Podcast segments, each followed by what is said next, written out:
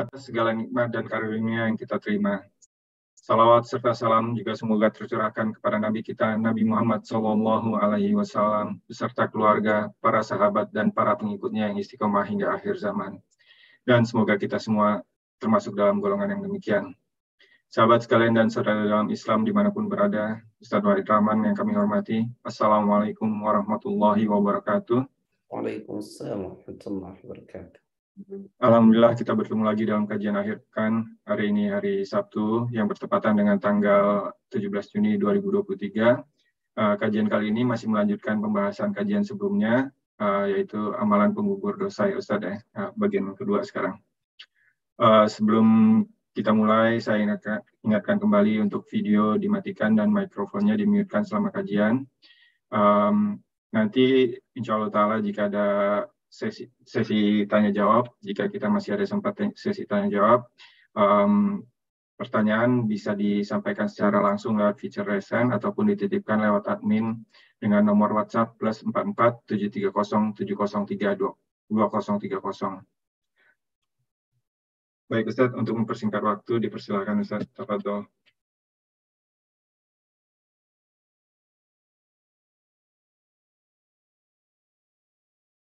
Bismillahirrahmanirrahim. Assalamualaikum warahmatullahi wabarakatuh. Waalaikumsalam warahmatullahi wabarakatuh. Alhamdulillah. Nahmaduhu wa nasta'inuhu wa nastaghfiruh.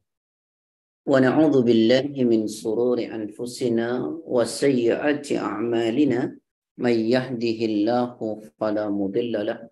وَمَنْ يُضْلِلْهُ فَلَا هَادِيَ لَهُ أَشْهَدُ أَنْ لَا إِلَهَ إِلَّا اللَّهُ وَحْدَهُ لَا شَرِيكَ لَهُ وَأَشْهَدُ أَنَّ مُحَمَّدًا عَبْدُهُ وَرَسُولُهُ لَا نَبِيَّ وَلَا رَسُولَ بَعْدَهُ وَبَعْدُ.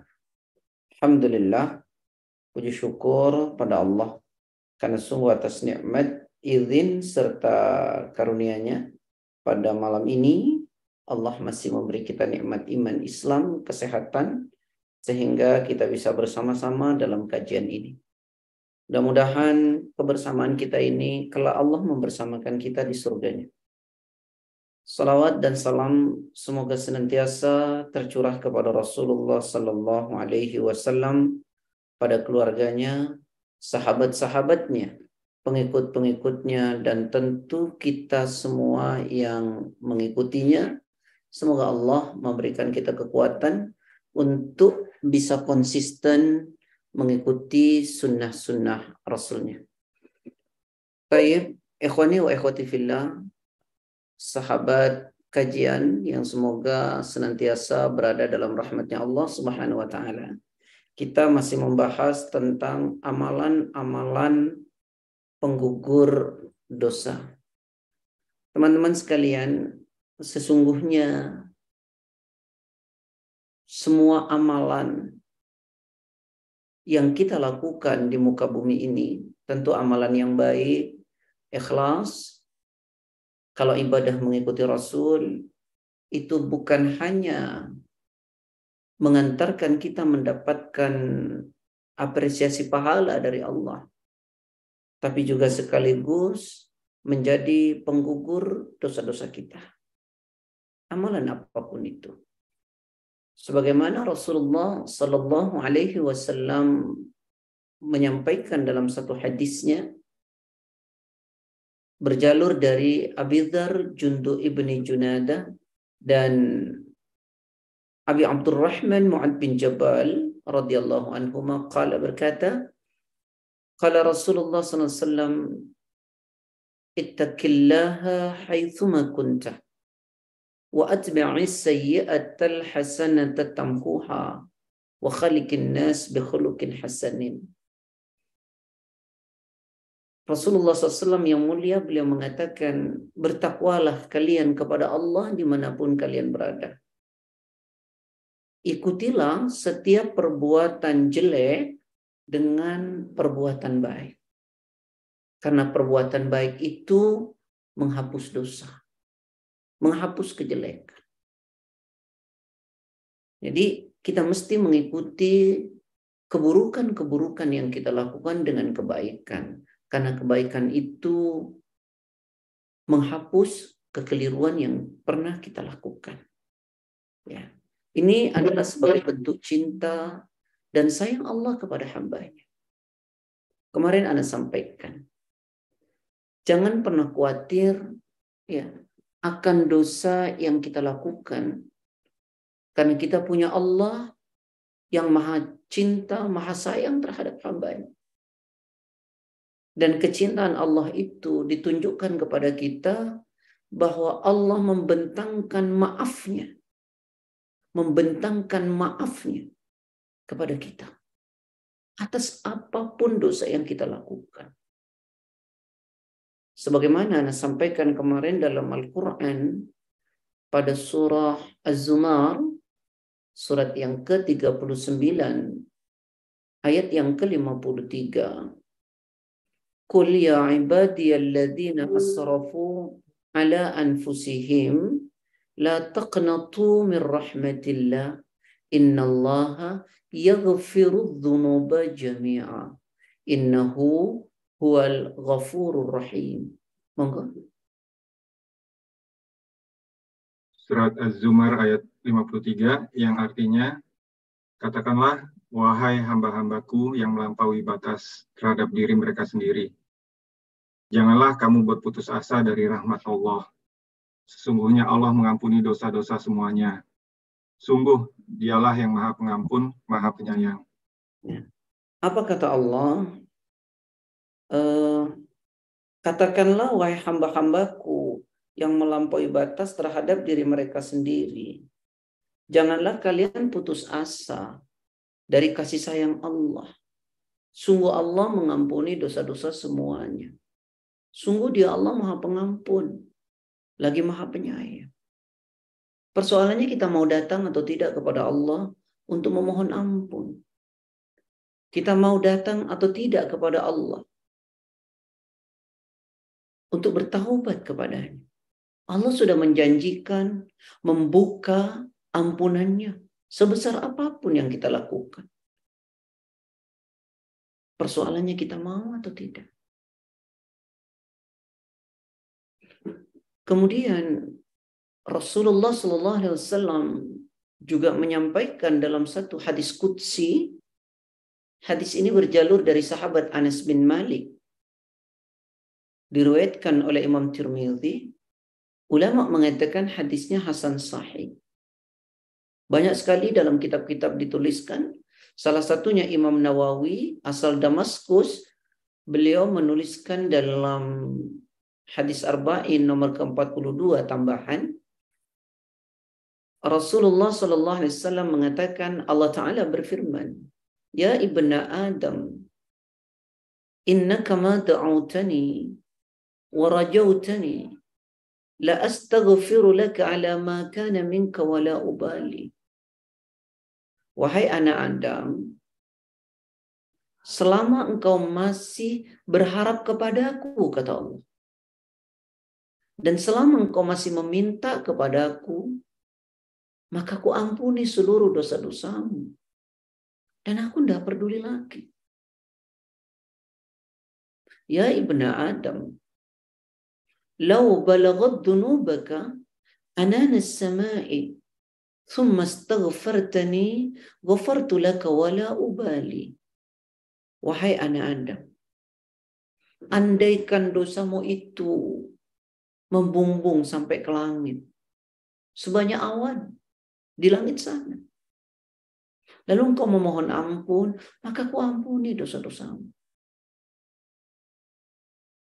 Lalu kemudian Allah juga berfirman, Ya ibna Adam, Lau ataitani biqarabil ardi al-khataya, Thumma lakitani, La tushriku bi syai'an, La ataituka.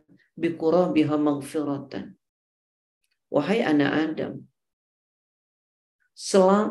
seandainya engkau datang kepadaku membawa dosa seisi bumi, lalu engkau menemuiku memohon ampun dalam keadaan tidak menyekutukan aku dengan sesuatu, kata Allah. la ataituka, maka aku akan datang menemuimu, kata Allah, dengan ampunan seisi bumi pula. Hadis riwayat Imam Tirmidhi. Tinggal kita mau atau tidak. Dan kita tidak boleh tulul amal. Apa tulul amal itu? Panjang angan-angan. Sebab kita khawatir nanti mati sudah datang sementara kita belum bertaubat. Dengan mengatakan, ya nggak apa-apa saya berbuat dosa, kan Allah Maha Pengampun.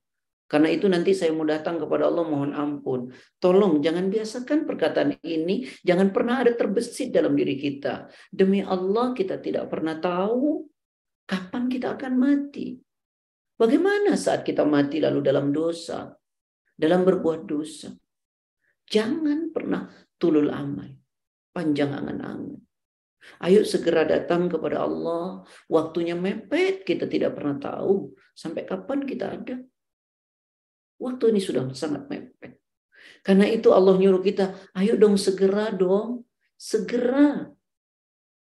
Quran surat ketiga ayat ke-133. Wasari'u ila maghfiratin min rabbikum wa jannatin arduha as-samawati wal ardu u'iddat lil muttaqin. Monggo. Surat Ali Imran ayat 133 yang artinya, dan bersegeralah kamu mencari ampunan dari Tuhanmu dan mendapatkan surga yang seluas-luas langit dan bumi yang disediakan bagi orang-orang yang bertakwa. Bersegeralah, kata Allah. Wasari'u, dan bersegeralah kalian ila maghfiratin min rabbikum, kepada ampunan dari Rabb kalian. Ayo datang bertaubat, mohon ampun, lakukan amal baik sebanyak-banyaknya. Wasari'u, bersegeralah kalian kepada ampunan dari Rabb kalian. Wa jannatin arduha as-samawati wal ard, dan bersegeralah kalian kepada surganya Allah. Lakukan kebaikan yang luasnya seluas langit dan bumi yang disediakan untuk orang-orang bertakwa. Jadi jangan pernah mengatakan nanti, jangan pernah. Bersegeralah.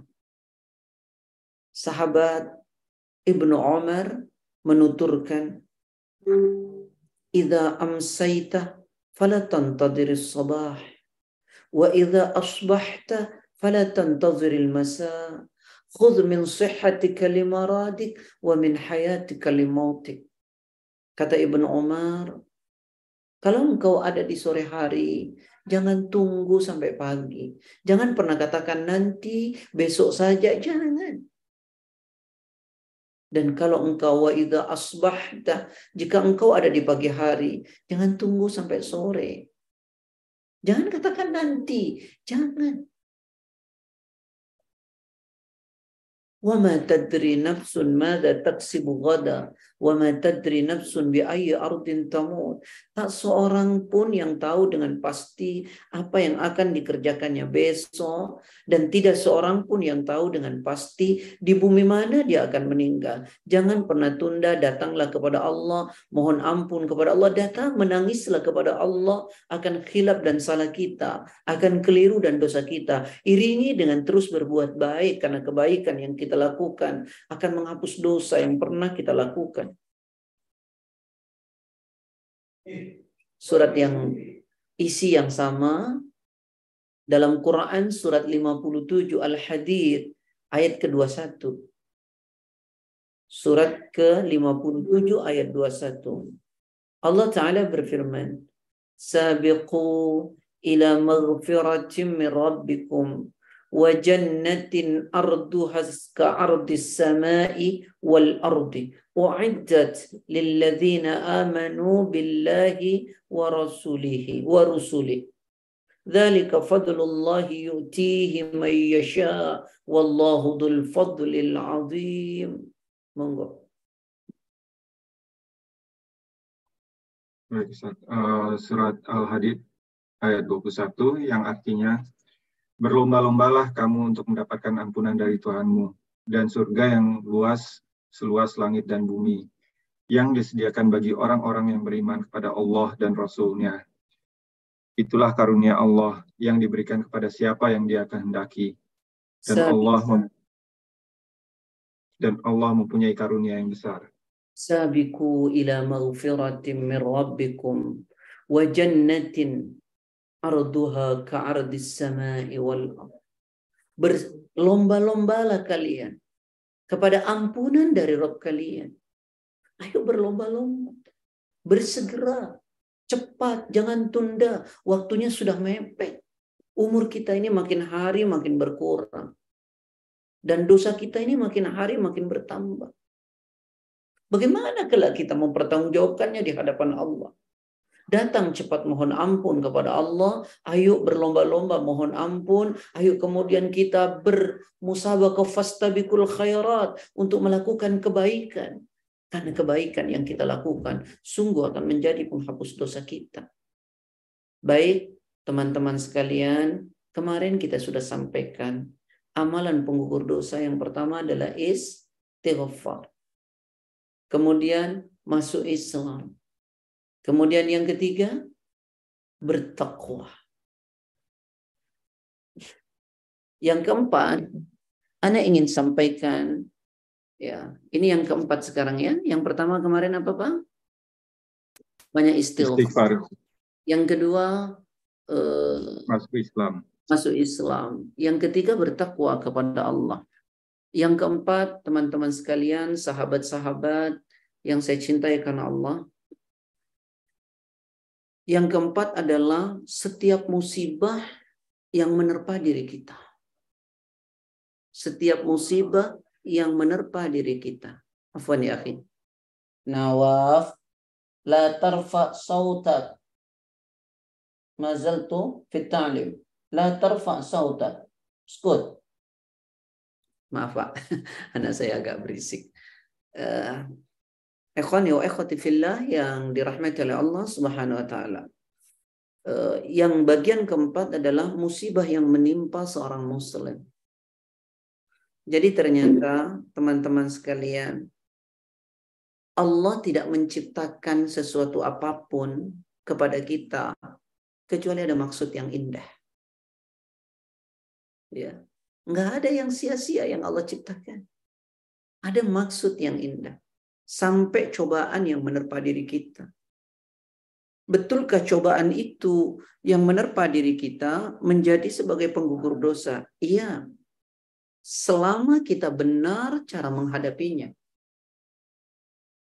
Selama kita benar cara menghadapinya. Mana dalilnya? Yang pertama ingin sampaikan, coba lihat dalam Al-Quran pada surah Al-Baqarah ayat 157. Dari mulai 155, 156, 157. Allah Ta'ala berfirman, وَلَنَبْلُوَنَّكُمْ بِشَيْءٍ مِّنَ الْخَوْفِ وَالْجُوعِ وَنَقْصٍ مِّنَ الْأَمْوَالِ وَالْأَنْفُسِ وَالثَّمَرَاتِ وَبَشِّرِ الصَّابِرِينَ الَّذِينَ إِذَا أَصَابَتْهُمْ مُصِيبَةٌ قَالُوا إِنَّا لِلَّهِ وَإِنَّا إِلَيْهِ رَاجِعُونَ أُولَئِكَ عَلَيْهِمْ صَلَوَاتٌ مِّن رَّبِّهِمْ وَرَحْمَةٌ وَأُولَئِكَ هُمُ الْمُهْتَدُونَ. Monggo. Baik Ustaz, surat Al-Baqarah ayat 155 sampai 157 yang artinya, dan kami pasti akan menguji kamu dengan sedikit ketakutan, kelaparan, kekurangan harta, jiwa, dan buah-buahan. Dan sampaikanlah kabar berita, kabar gembira pada orang-orang yang bersabar. Kemudian ayat 156-nya, yaitu orang-orang yang apabila ditimpa musibah, mereka berkata, Inna lillahi wa inna ilaihi roji'un. Sungguhnya kami milik Allah dan kepadanya lah kami kembali. Dan ayat 157-nya, mereka itulah yang memperoleh ampunan dan rahmat dari Tuhannya. Dan mereka itulah yang orang-orang yang mendapat petunjuk. Coba kita renungkan secara mendalam. Betapa apapun yang Allah kasih kepada kita, ada nilai indah yang tersembunyi di dalamnya. Dan pasti kami akan uji manusia dengan ketakutan, kelaparan, kekurangan harta, jiwa, dan seterusnya. Lalu Allah mengatakan, berikanlah kabar gembira kepada mereka yang bersabar. Lalu Allah katakan apa? Mereka itulah orang alladzina idza asabathum musibah qalu inna lillahi wa inna ilaihi raji'un. Orang-orang yang apabila ditimpa musibah dia berkata, ini kami ini milik Allah dan kembali dan kepadanya kita kembali.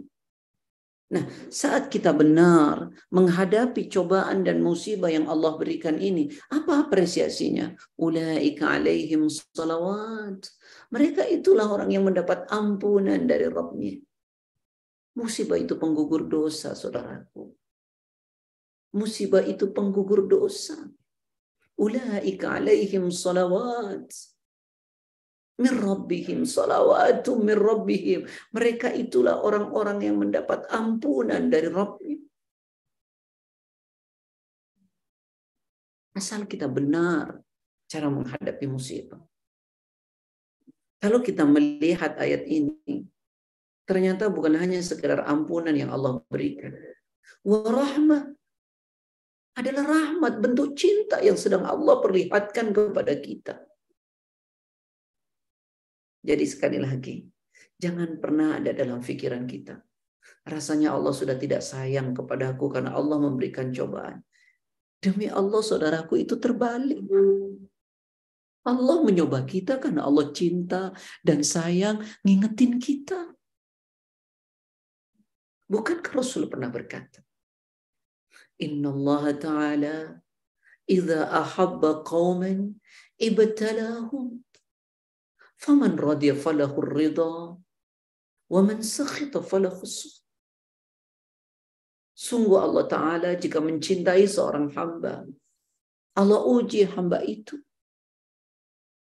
Jika hamba itu ridho dengan ujian Allah, maka ridho Allah baginya. Jika hamba itu marah dengan ujian Allah, murka Allah lah baginya. Jadi jangan pernah ada pikiran Allah nggak sayang, dan jangan pernah berburuk sangka. Dia nggak sholat, dia nggak kajian, tapi kok hidupnya sepertinya enak. Saya sholat, saya mengaji. Kenapa ujian demikian? Demi Allah, Allah sedang merangkul kita dengan cinta dan sayang. Dan tahukah saudaraku? Dalam ayat yang sama 157, kadang ujian itu menjadi petunjuk buat kita. Selama ini mungkin keliru jalan kita. Mungkin tidak pas cara kita menjalankan hidup ini. Lalu kemudian Allah uji kita. Dengan ujian itu kemudian kita jadi lurus. Kita benar. Ada kenikmatan yang melebihi itu? Demi Allah tidak ada. Tidak ada. Betapa banyaknya kita dengan cobaan dan ujian. Kita mendekat kepada Allah. Dan berapa banyak pula orang yang hidupnya dengan kesenangan, lari dan jauh dari Allah. Bukankah itu yang sering terjadi? Kita merasa dekat dengan Allah saat cobaan itu datang. Kita merasa jauh dari Allah ketika hidup penuh dengan kenikmatan. Coba renungkan Al-Quran. Surat 41. Surat Fussilat. Ayat yang ke-51. Wa idza an'amna 'alal insani a'rada wa na'a bi janibi. وَإِذَا مَسَّهُ الشَّرُّ فَذُو دُعَاءٍ عَرِيضٍ. Baik Ustaz, surat Fussilat ayat 51. Ya, artinya, dan apabila kami berikan nikmat kepada manusia, dia berpaling dan menjauhkan diri dengan sombong. Tetapi apabila ditimpa malapetaka, maka dia banyak berdoa. Coba renungkan. Dan ketika kami anugerahkan kepada manusia kenikmatan, sehat, rezeki yang banyak, dan seterusnya. Lihat kecenderungannya. Dua kecenderungan dan dua-duanya negatif. Apa itu? Berpaling. Dan menjauh dari Allah dengan sombongnya. Seolah-olah apa yang dia dapati, itu usahanya. Tapi lihat kemudian. Wa idza massahu syarru. Dan ketika kami timpakan kepada mereka sesuatu yang gak nyaman. Cobaan, ujian. Fatu du'ain arid. Dia mendekat kepada Allah. Berdoa panjang-panjang.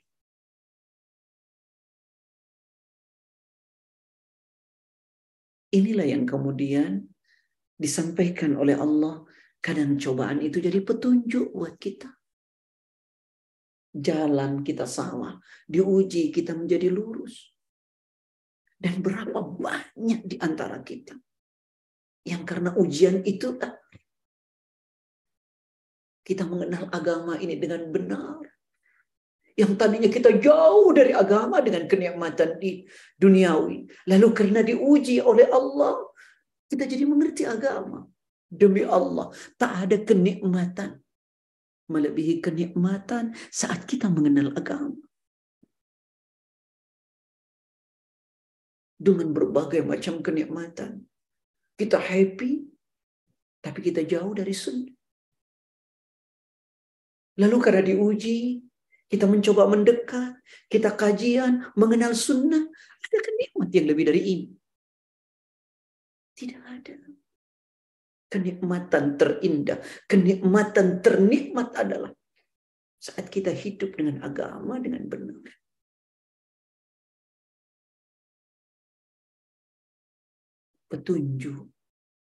Petunjuk dari Allah. Coba satu lagi Quran.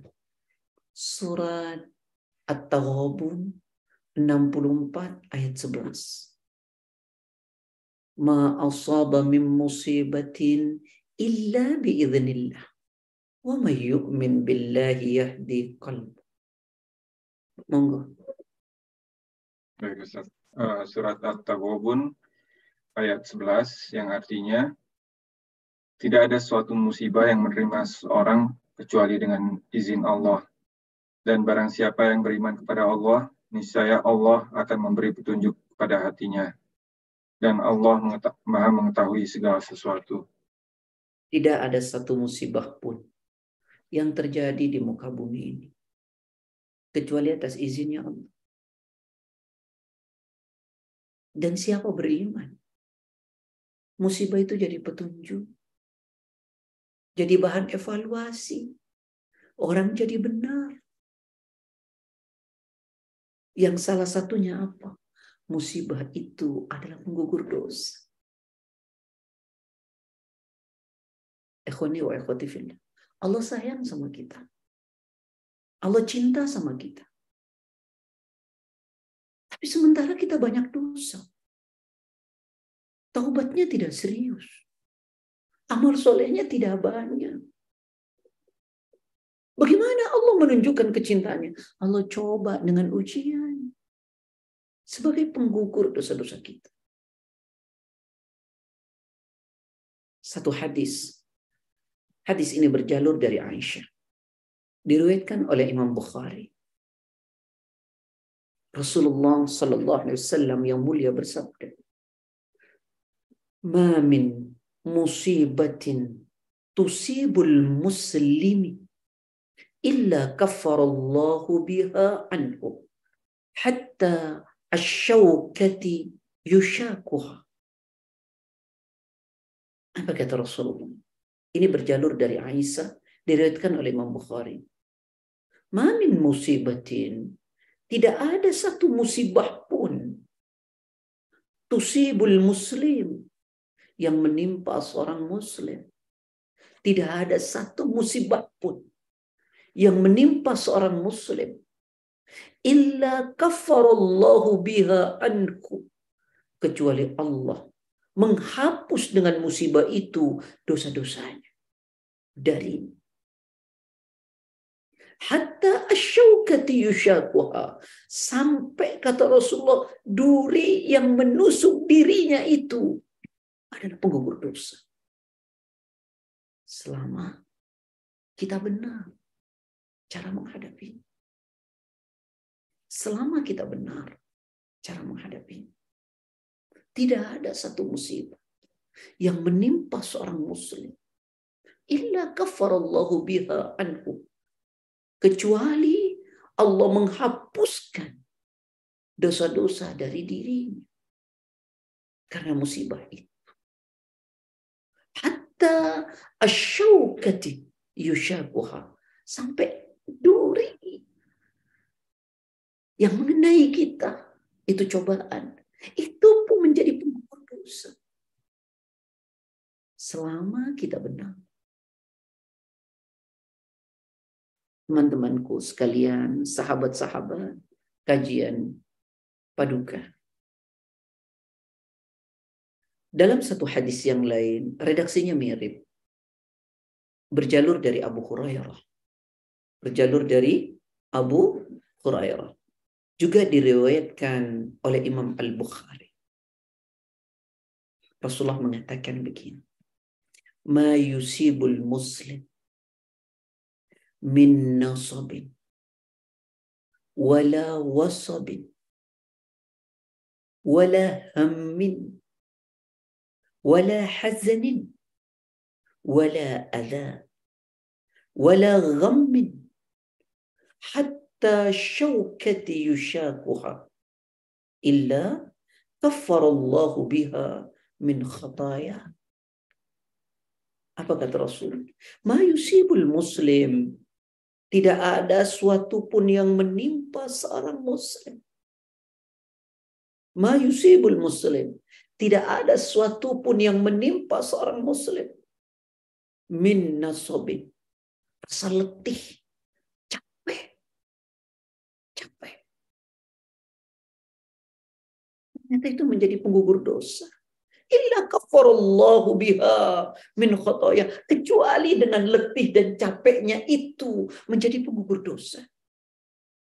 Wahai para suami, yang Anda merasa letih dan capek, berangkat pagi pulang sore, mencari nafkah, maisha untuk istri, orang tua, anak kalian, letih kita menjadi penggugur dosa.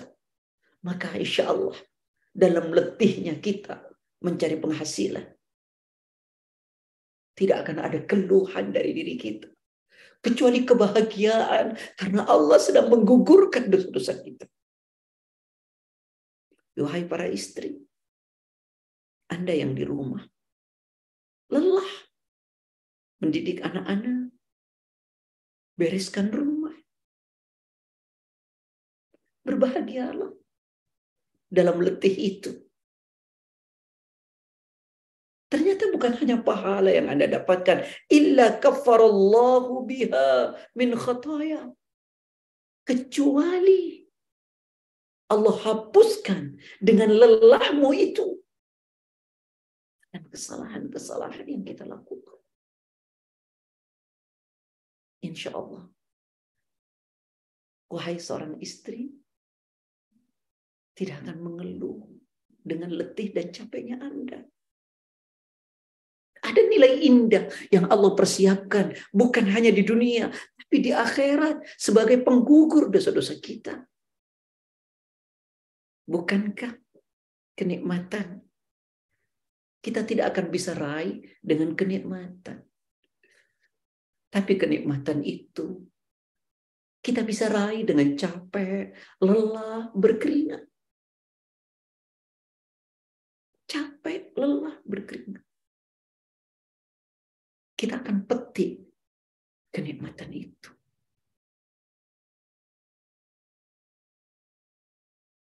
Jadi kata Rasul, tidaklah seorang muslim ditimpa rasa letih, capek. Semua itu menjadi penggugur dosa.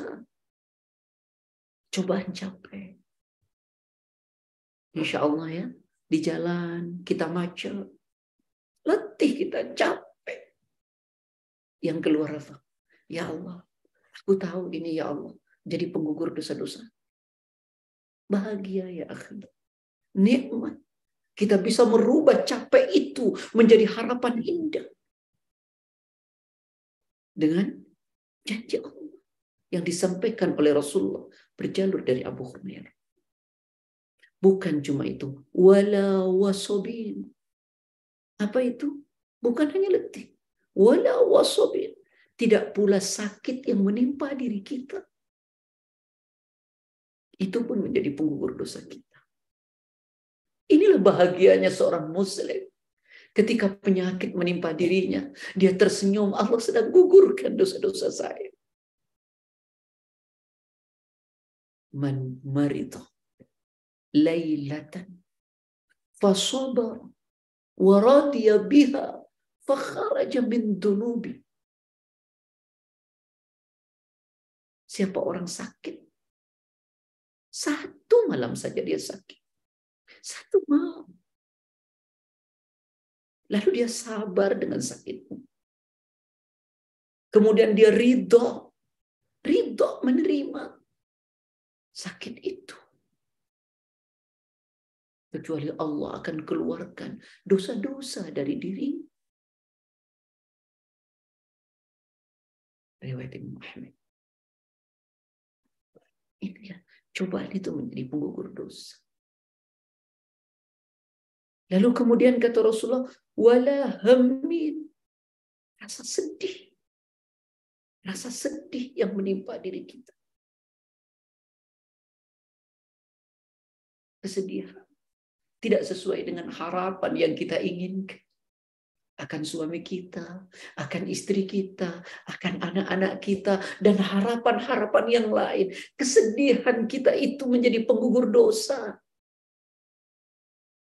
Menjadi penggugur dosa. Makanya kenapa seorang mukmin itu akan tetap tersenyum apapun yang terjadi pada dirinya. Bagaimana Rasul mengatakan? Kata Rasulullah SAW. Hadis ini dari Abi Yahya Suhaib Ibn Sinan radhiyallahu anhu. Qala Rasulullah sallallahu alaihi wasallam. Ajaban li amril mu'min. Inna amrahu kullahu lahu khair. Wa laysa dhalika li ahadin illa lil mu'min. In asabatu sarra syakara fa kana khairan lahu wa in asabatu dharra sabara fa kana khairan. Sungguh mengagumkan, menakjubkan orang mukmin itu, karena orang mukmin itu setiap apapun yang terjadi pada dirinya dia anggap baik. Tidak pernah dia menganggap tidak baik. Dan yang demikian tidak mungkin dimiliki kecuali oleh orang yang beriman dengan benar. Kembali, saudara-saudara. Kemudian apa lagi? Wala hazanin. Apa itu? Duka. Yang menimpa dirinya. Duka yang menimpa dirinya. Itu pun menjadi penggugur dosa. Wala ghammin. Kesusahan. Ada semua rintangan yang menimpa dirinya. Sampai duri yang menusuk diri kita. Illa kafarallahu biha min khataya. Kecuali semuanya itu menjadi penggugur dosa. Menjadi penggugur dosa. Jadi sahabat-sahabat, amalan penggugur dosa yang keempat adalah setiap cobaan yang menimpa diri kita. Setiap percobaan yang menimpa diri kita. Selama kita benar dalam menghadapinya. Selama kita benar dalam menghadapinya.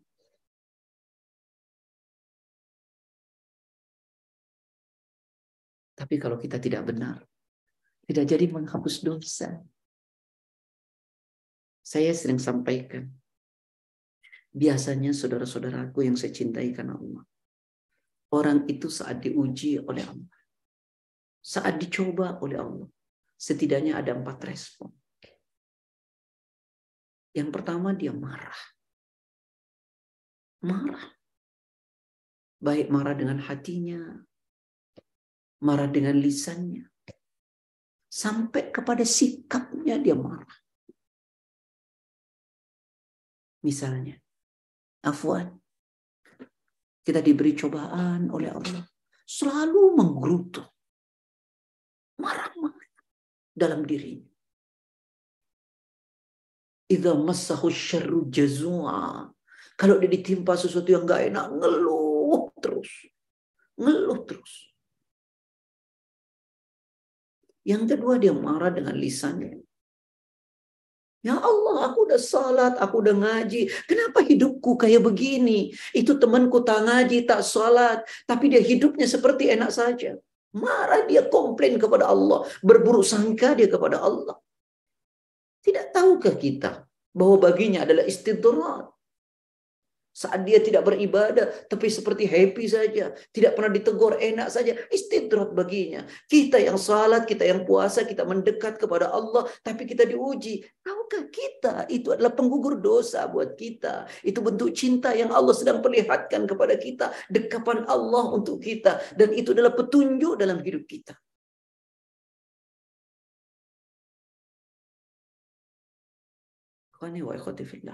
Yang dirahmati Allah. Bahkan ada yang marah dengan cobaan itu. Sampai sikapnya. Saya teringat. Dalam banyak sebuah kisah. Orang-orang jahiliyah dulu. Contoh kalau dia ditinggal orang yang dia cintai. Dia akan ambil pasir, dia siram ke wajahnya. Dia robek bajunya. Dia marah. Kalau kita ingin melihat fenomena itu hari ini, lihat pada orang-orang Syiah Rafidhah. Bagaimana marah mereka terhadap wafatnya cucu Nabi sampai hari ini. Dia sakiti diri. Orang Islam tidak demikian. Orang Islam tidak demikian. Itu satu. Yang kedua, ada orang yang kalau dicoba oleh Allah, diuji oleh Allah, dia sabar. Sabar itu berbeda ya, bukan begini ya. Kita sudah bisa menerima ikhlas. Itu bukan sabar. Itu sudah lebih tinggi lagi. Sabar itu, kita tidak mau dengan kejadian itu. Bahkan mungkin kita tidak suka. Tapi kita tidak bereaksi. Yang menimbulkan reaksinya murka Allah. Kita tidak bereaksi atas segala sesuatu itu dengan reaksi yang menimbulkan murkanya Allah. Seperti marah dengan lisan, marah dengan sikap. Tidak. Itulah sabar. Kita tidak mau cobaan itu. Tapi kita tidak bereaksi yang reaksi kita menimbulkan murka Allah. Itulah sabar. Tahu ya ikhwan. Yang seperti ini saja. Apresiasi yang Allah berikan itu tidak ada batasnya. Begitu besarnya karena memang rumit dan sulit bersabar itu.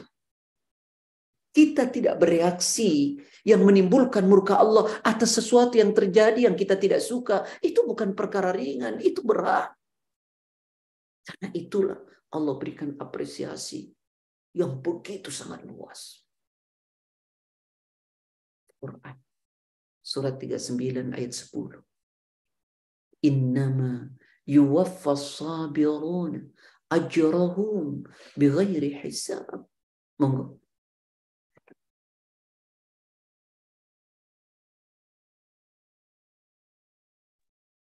Baik Ustaz, surat Az-Zumar ayat 10.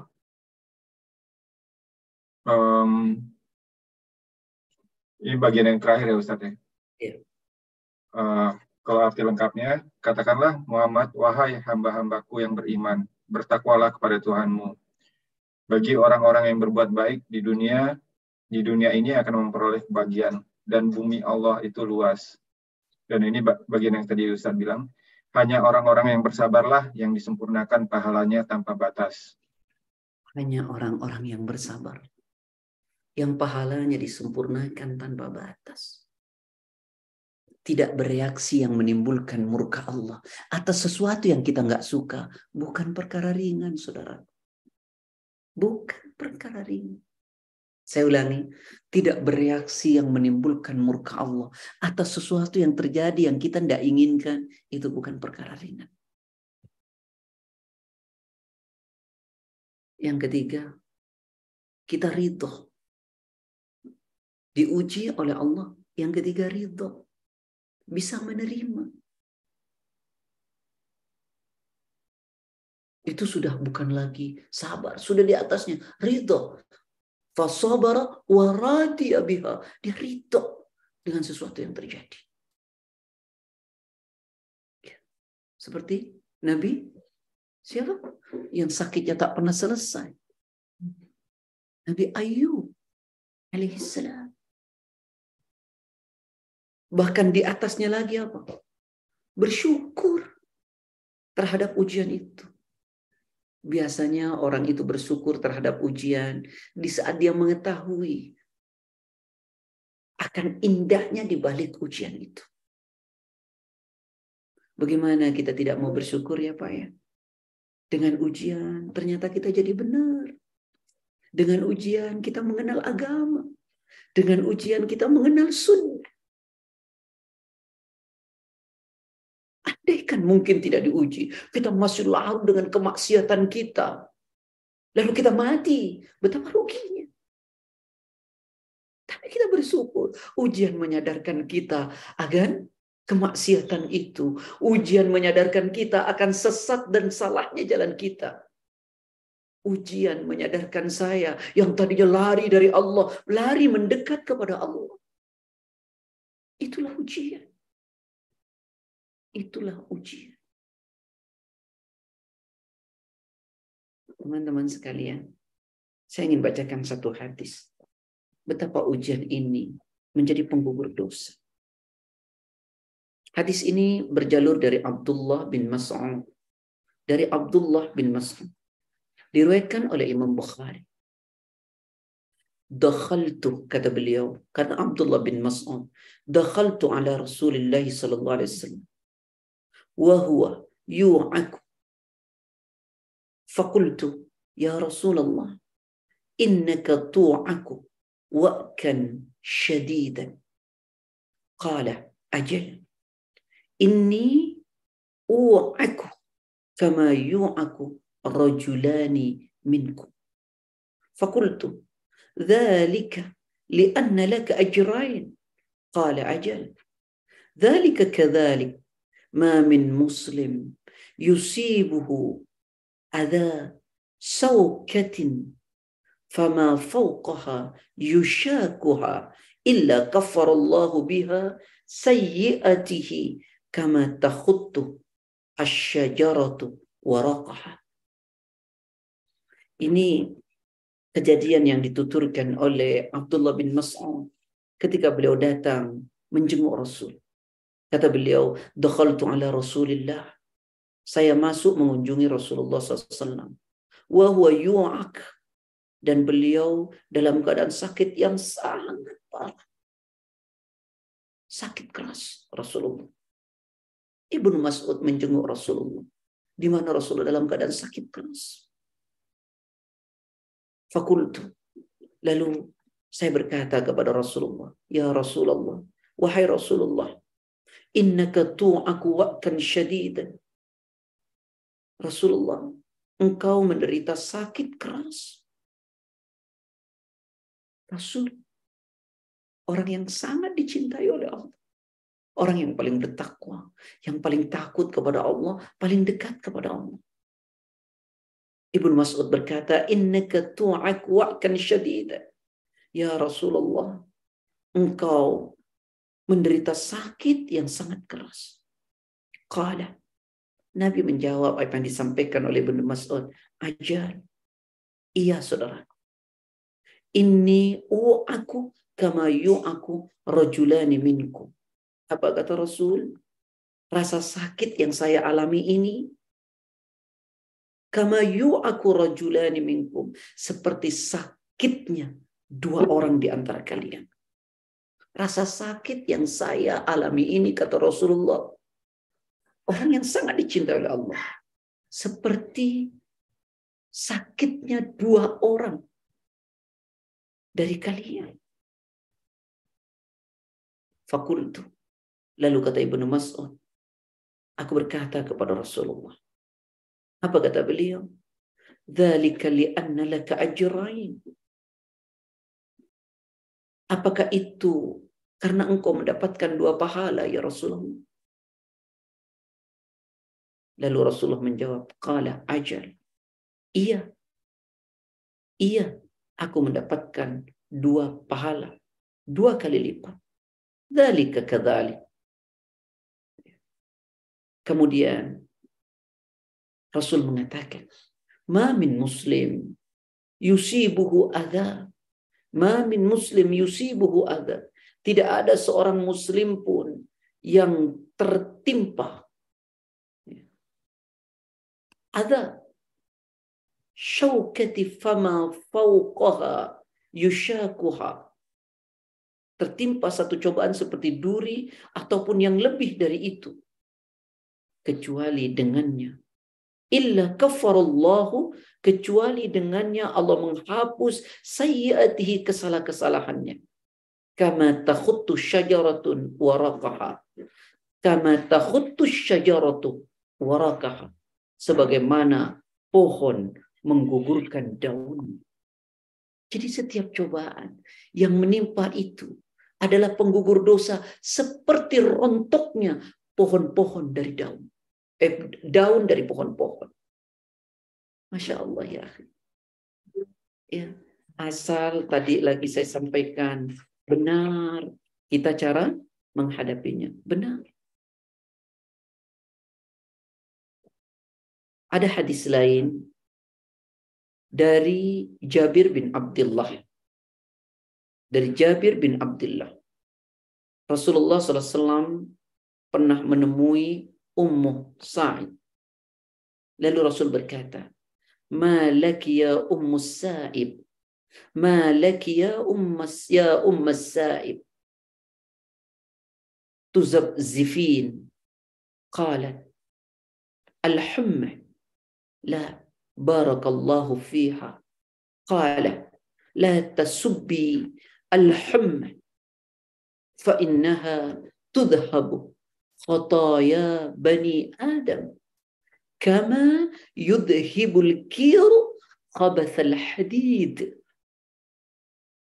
Hadis ini diriwayatkan oleh Imam Muslim. Jadi Rasulullah SAW menemui Ummu Sa'id, dituturkan oleh Jabir bin Abdullah. Nah, ketika Rasulullah menemui Ummu Sa'id, Rasulullah berkata, "Ya Ummu Sa'id, wahai Ummu Sa'id,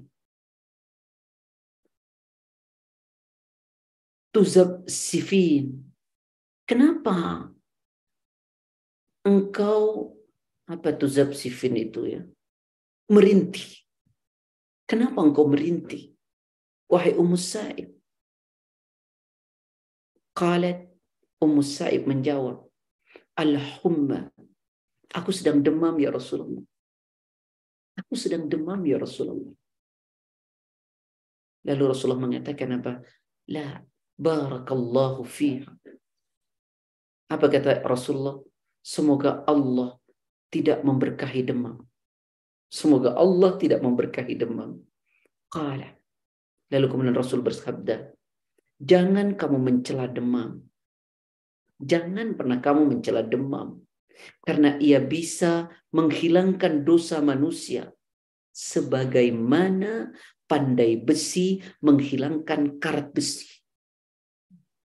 Bayangkan, jangan kau cela demammu itu, karena demam itu bisa menghapus dosa anak manusia sebagaimana pandai besi menghilangkan karat besi.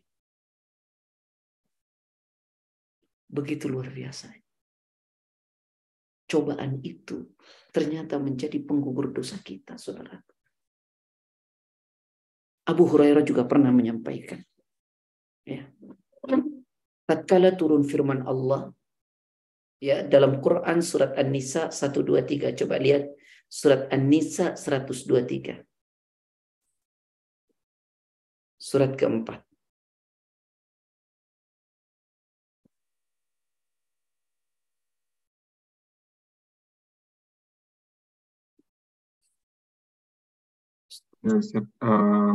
Surat An-Nisa ayat 123, artinya pahala dari Allah itu bukanlah angan-angan dan bukan pula angan-angan ahli kitab.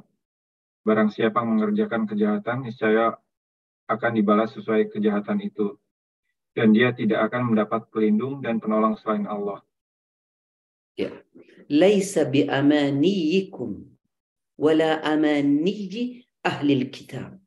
May ya'mal su'an yujza bihi wa la yajid lahu min dunillahi waliya wa la nasira.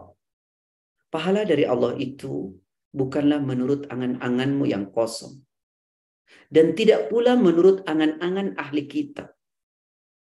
Barang siapa yang mengerjakan kejahatan, niscaya akan diberi pembalasan dengan kejahatan itu. Dan ia tidak mendapat pelindung dan tidak pula penolong baginya. Nah, ketika Abu Hurairah menuturkan tentang ayat ini, kata beliau, ayat ini berat dirasakan kaum muslimin. Maka Rasulullah SAW bersabda, apa kata Rasul? Bersikaplah pertengahan dan berusahalah mencapai kebenaran. Karena setiap musibah yang menimpa seorang muslim, kata Rasul, sampai duri yang mengenainya akan menjadi penghapus dosa-dosanya. Ikhwani wa akhwati fillah. Inilah bahwa ternyata cobaan, ujian itu menjadi penggugur dosa. Sekali lagi teman-teman, sahabat, saya ingin sampaikan, selama kita benar menghadapi cobaan dan ujian itu. Dan saya sudah pernah menyampaikan bagaimana cara menghadapi cobaan dan ujian. Masih ingat Pak Roland? Bukan sama yang kayak tadi ya Ustaz ya. Maksudnya harus sabar, hidup. Oh bukan. Bukan. Saya dulu pernah menyampaikan kalau tidak salah. Saya tidak tahu di kajian ini atau bukan. Secara rinci bagaimana ngadepin ujian itu dan cobaan itu. Masih ingat atau sudah lupa? Insya Allah ya, tidak apa-apa. Berarti kita masih normal karena kita masih dikasih sifat lupa. Ya.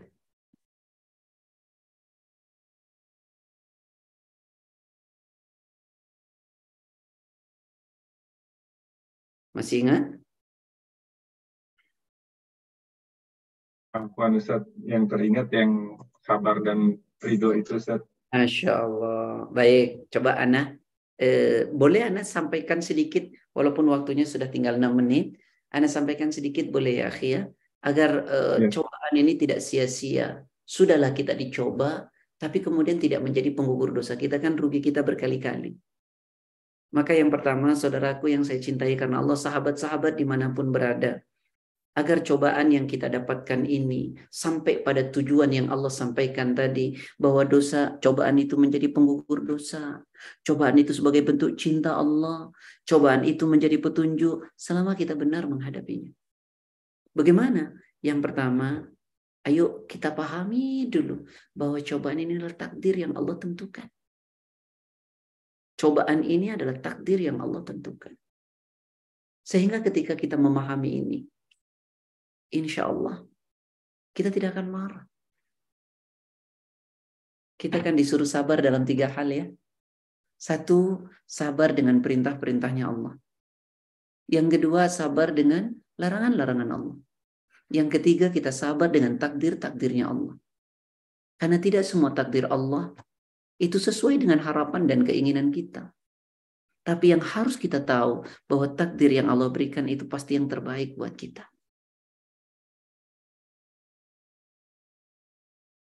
Siapa bisa melawan takdirnya Allah? Kata Rasul gimana? Kataballah maqadir al-khalaiki qabla an yakhluqa as-samawati wal-ard bi 50 alf sana. Allah telah menakdirkan seluruh makhluk. Allah telah menetapkan takdir seluruh makhluk. Qabla ayyakhluqas samawati wal ardh. Sebelum Allah menciptakan langit dan bumi. Bi khamsina alfasana, 50.000 tahun sebelum langit dan bumi diciptakan. Kalau bahasa Al-Qur'annya gimana? Surat 57 ayat 22 sampai 23. Ma asaba min musibatin fil ardi wala fi anfusikum illa fi kitabim min qabli an nabra'aha inna dhalika 'ala Allahi yasir likay la ta'saw 'ala ma fatakum wala tafrahu bima atakum wallahu la yuhibbu kulla mukhtalin fakhur. Monggo. Surat Al-Hadid ayat 22 dan 23 yang artinya ayat 22, setiap bencana yang menimpa di bumi dan yang menimpa dirimu sendiri, semuanya telah tertulis dalam kitab Lauh Mahfuz sebelum kami mewujudkannya. Sungguh yang demikian itu mudah bagi Allah. Dan ayat 23-nya, agar kamu tidak bersedih hati terhadap apa yang luput dari kamu, dan jangan pula terlalu gembira terhadap apa yang diberikannya kepadamu. Dan Allah tidak menyukai setiap orang yang sombong dan membanggakan diri. Tidak ada satu musibah yang terjadi di muka bumi dan yang menimpa diri kalian, kecuali semuanya sudah tercatat dalam kitab Allah di Lauhil Mahfuz sebelum diwujudkannya. Sungguh yang demikian ini mudah. Nah, ini teman-teman sekalian takdirnya Allah. Makanya kalau kita diuji, jangan pernah kita bilang, coba ya saya nggak gini, coba gini, mungkin ini nggak kejadian. Jangan. Idza asabaka syai'un fala taqul law kana anni fa'altu kadza wa kadza walakin qul qadarullah wa ma syaa fa'ala fa innallaha taftahu 'amalu syaitan. Jika engkau ditimpa satu cobaan, jangan pernah kau bilang, coba nggak gini, coba gini, mungkin ini tidak terjadi. Tapi katakanlah qadar Allah, ketentuan Allah. Karena kata seandainya itu akan membuka peluang setan merusak pikiran kita, merusak iman kita. Nah, itu satu. Tapi waktunya sudah habis ya Pak ya, sudah jam 9. Baru satu dari sekian banyak, bagaimana cara menghadapi cobaan dan ujian. Saya kira mudah-mudahan masih ingat. Atau saya salah kajian, bukan di sini. Allahu a'lam. Silakan yang mau tanya jawab. Ya, jadi amalan penggugur dosa adalah cobaan dan ujian. Monggo. Baik Ustaz. Mungkin saya aja yang lupa Ustaz untuk cara menghadapi cobaannya. Maaf Ustaz, untuk kembali tadi yang sebelum mulai ke tanya jawabnya, tadi yang Ustaz bilang ada 4 respon biasanya orang terhadap dicoba nih. Tadi saya udah catat ada biasanya kita marah, yang kedua sabar, yang ketiga ridho, yang keempat saya masih belum bersyukur ya misalnya. Oke. Jauh betul ya Pak ya kalau kita sampai bersyukur terhadap ujian ya. Kecuali Allah kasih tahu langsung. Contoh ya. Contoh nih, Mas Rolan dapat hadiah untuk pergi umrah.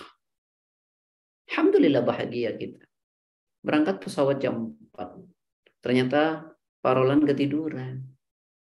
Enggak, marah atau tidak Pak? Marah. Ternyata ya Allah, pesawat yang ditumpangi itu, mohon maaf ya, ini contoh saja, jatuh. Disitulah Pak Rolan bersyukur. Ya Allah, Alhamdulillah. Kau beri aku ketiduran, kalau tidak. Nah, kadang-kadang ini muncul saat Allah sudah perlihatkan semua nilai-nilai dari sebuah cobaan.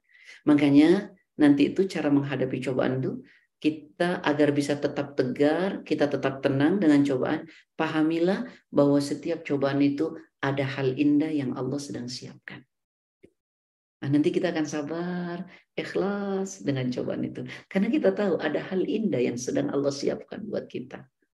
Nah itu kita mesti pahami dan kita mesti tahu apa saja hal indah yang Allah sedang siapkan buat kita. Allahu a'lam. Ya, kalau ini pertanyaan yang masuk, ini baru ada satu Ustaz, tapi saya coba share screen dulu. Sementara. Ini Ustadz pertanyaannya. Bismillah, izin bertanya Ustadz, bagaimana menguatkan mental anak usia muda agar tidak suka mengeluh? Insya Allah. Saya teringat ada satu hadis ya. Ini umum, bukan persoalan ini dulu. Rasul itu pernah mengatakan begini, sab'atun yudilluhumullahu fi dhillihi yawma la dhillah illa dhilluh. Ada 7 kelompok manusia yang kelak akan mendapatkan perlindungan langsung dari Allah di hari kiamat, di mana hari itu tidak ada perlindungan kecuali perlindungan Allah. Yang pertama itu apa? Imamun adil, pemimpin yang adil. Yang kedua tahu enggak siapa? Syabun nasya'a fi ibadatillah. Anak muda yang konsisten beribadah di hadapan Allah. Kenapa? Karena orang usianya muda itu labil. Labil sekali. Ya, gampang terpengaruh, gampang terbawa, kecenderungannya tidak konsisten. Kan gitu ya? Karena dia belum matang. Maka tidak ada jalan lain. Apa yang mesti kita lakukan? Yang pertama, kitanya berdoa untuk anak kita. Dan anak kita ajarkan untuk berdoa. Untuk berdoa apa? Agar Allah memberikan konsistensi, kekuatan. Kalau bahasa Pak Roland orang UK apa? Tidak mencela-mencele. Orang UK. Jadi minta sama Allah, karena hati kita ini berada dalam genggaman tangan Allah.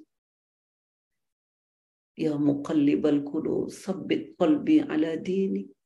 Wahai Allah yang membolak-bolakan hati, tetapkan hati kami dalam agamamu ya Allah. Rabbana la tuzigh qulubana ba'da idh hadaitana. Ya Allah Rabb kami, jangan kau palingkan hati kami setelah kau berikan kami petunjuk ya Allah.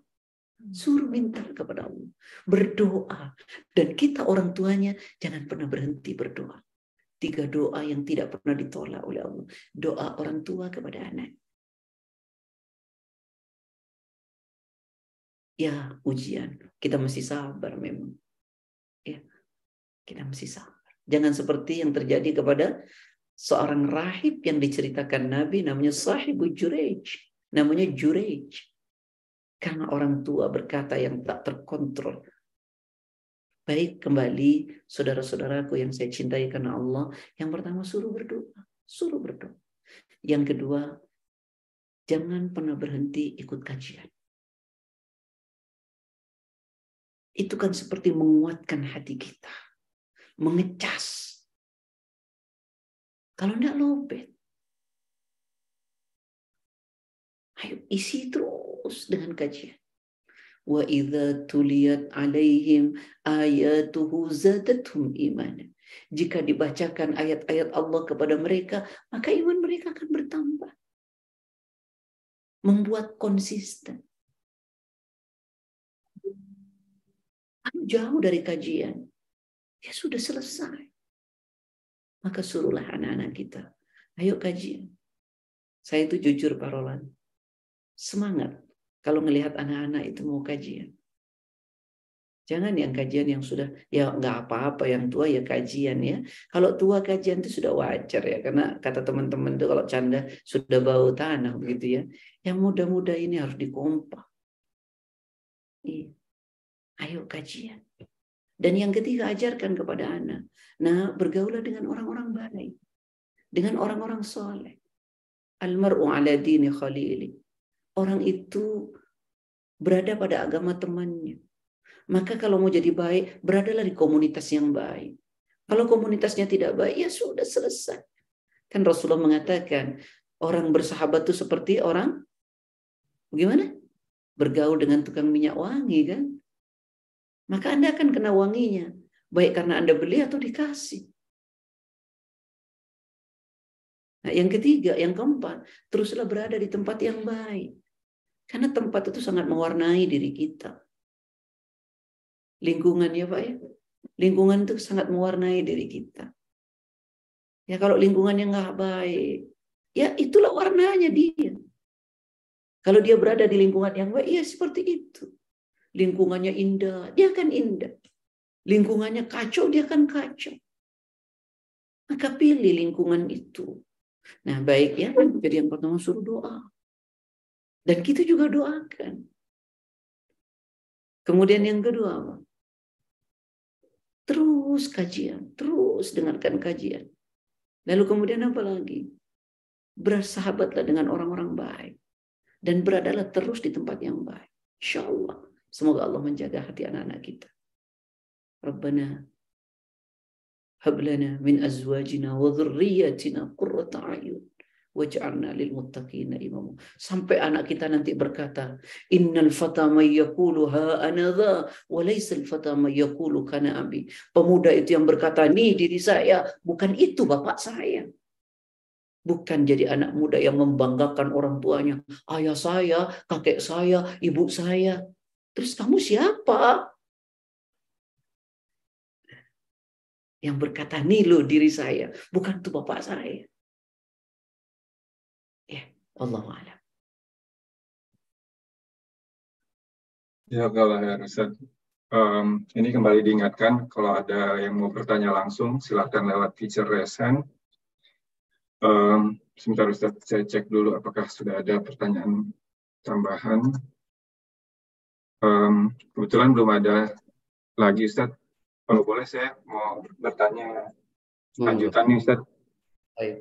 Ini kalau kajian yang kali ini kan yang penggugur dosa itu kalau ada cobaan ya Ustaz.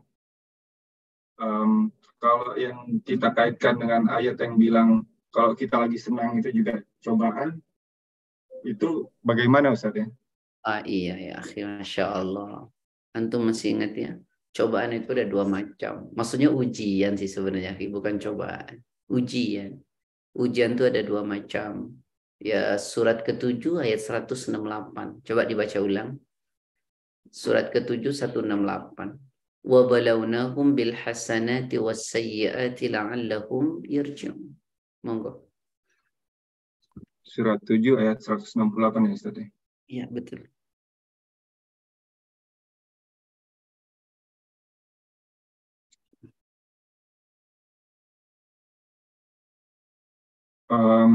Surat Al-A'raf ayat 168 yang artinya dan kami pecahkan mereka di dunia ini menjadi berapa golongan. Di antaranya ada orang-orang yang saleh dan ada yang orang-orang yang tidak demikian. Dan kami uji mereka dengan nikmat yang baik-baik dan bencana yang buruk, agar mereka kembali kepada kebenaran. Jadi memang ujian itu kan ada dua ya, ada yang enak, ada yang tidak enak. Betapa indahnya Allah memberitahu kita. Yang gak enak itu jadi penggugur dosa loh buatmu loh. Jadi kenapa mesti meratap? Kenapa mesti nangis? Kenapa mesti nyesel? Itu menjadi penggugur dosamu loh. Itu bentuk cintanya Allah loh. Itu petunjuk loh dari Allah. Loh, terus Ustaz, kalau yang dapat nikmat, yang enak, apakah itu tidak juga baik Pak Ustaz? Iya. Jadi sebenarnya semua adalah kebaikan sebenarnya. Coba lihat. Orang iri, orang Ansar datang kepada Rasulullah. Ya Rasulullah, orang yang banyak harta itu pergi dengan pahala yang besar. Ya Rasulullah, mereka sholat, saya sholat. Mereka puasa, saya puasa. Mereka baca Al-Quran, kami bisa. Mereka sedekah, kami tidak bisa. Ya Rasulullah. Artinya semua itu bagi orang beriman, peluang mendapatkan kenikmatan. Cobaan menimpa orang beriman. Yang baik, peluang untuk mendapatkan ampunan, petunjuk dan cintanya Allah. Harta, kesenangan, jabatan yang dimiliki orang beriman itu akan membawa juga kepada ridhonya Allah. Tapi kedua hal ini jika diberikan kepada orang yang tidak ada iman, semuanya membuat lari dari Allah. Sebagaimana Allah katakan pada Quran surat 17:83. Coba dibuka. وَإِذَا أَنْعَمْنَا عَلَى الْإِنْسَانِ أَعْرَضَ وَنَأَى بِجَانِبِهِ وَإِذَا مَسَّهُ الشَّرُّ كَانَ يَئُوسًا.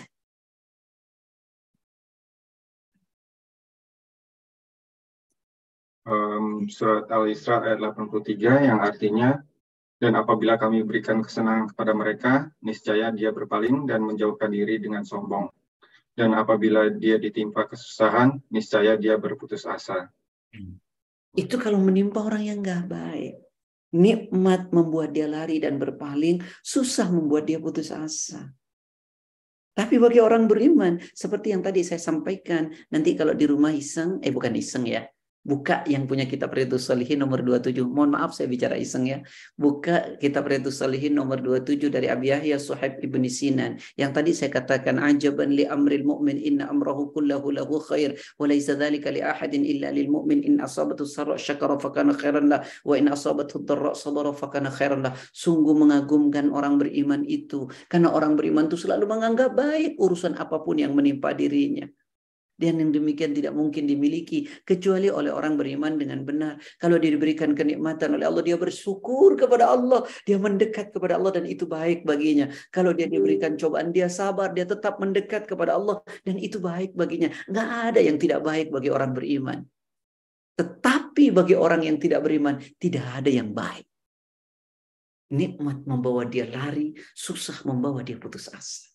Orang mukmin nikmat membuat dia bersyukur, cobaan membuat dia sabar. Itulah bedanya. Bukan persoalan yang menimpa, tapi soalan ada di dalam hatinya. Makanya saya sering bicara, ada satu hal yang sama menimpa dua orang berbeda dengan kapasitas iman dan ilmu berbeda akan menimbulkan reaksi berbeda. Satu hal yang sama menimpa dua orang berbeda dengan kapasitas iman dan ilmu berbeda akan menimbulkan reaksi berbeda. Dikasih sakit, yang satu ngeluh aja. Yang satu bisa tersenyum dengan sakitnya. Padahal sama sakitnya. Tapi kapasitas iman dan ilmunya yang berbeda. Makanya sering anak katakan, masih ingat Pak? Makin tinggi angin, makin tinggi pohon, makin tinggi anginnya. Tapi kan persoalan bukan pada anginnya, pada kekuatan akarnya. Sekuat apapun anginnya, kalau akarnya kuat tak merobohkan pohon itu. Sekecil apapun anginnya, kalau akarnya tak kuat roboh. Persoalannya bukan cobaannya, tapi iman. Iman. Wallahu a'lam. Mohon maaf kalau agak kelewatan nih. Kalau nanti mau diperdalam, insya Allah bulan depan akan perdalam pada persoalan ini. Kalau tidak kita meneruskan amal pengguguran dosa. Ya kalau mungkin ini karena dari pertanyaan juga masih tidak ada yang disampaikan lewat admin dan sepertinya juga tidak ada yang bertanya langsung.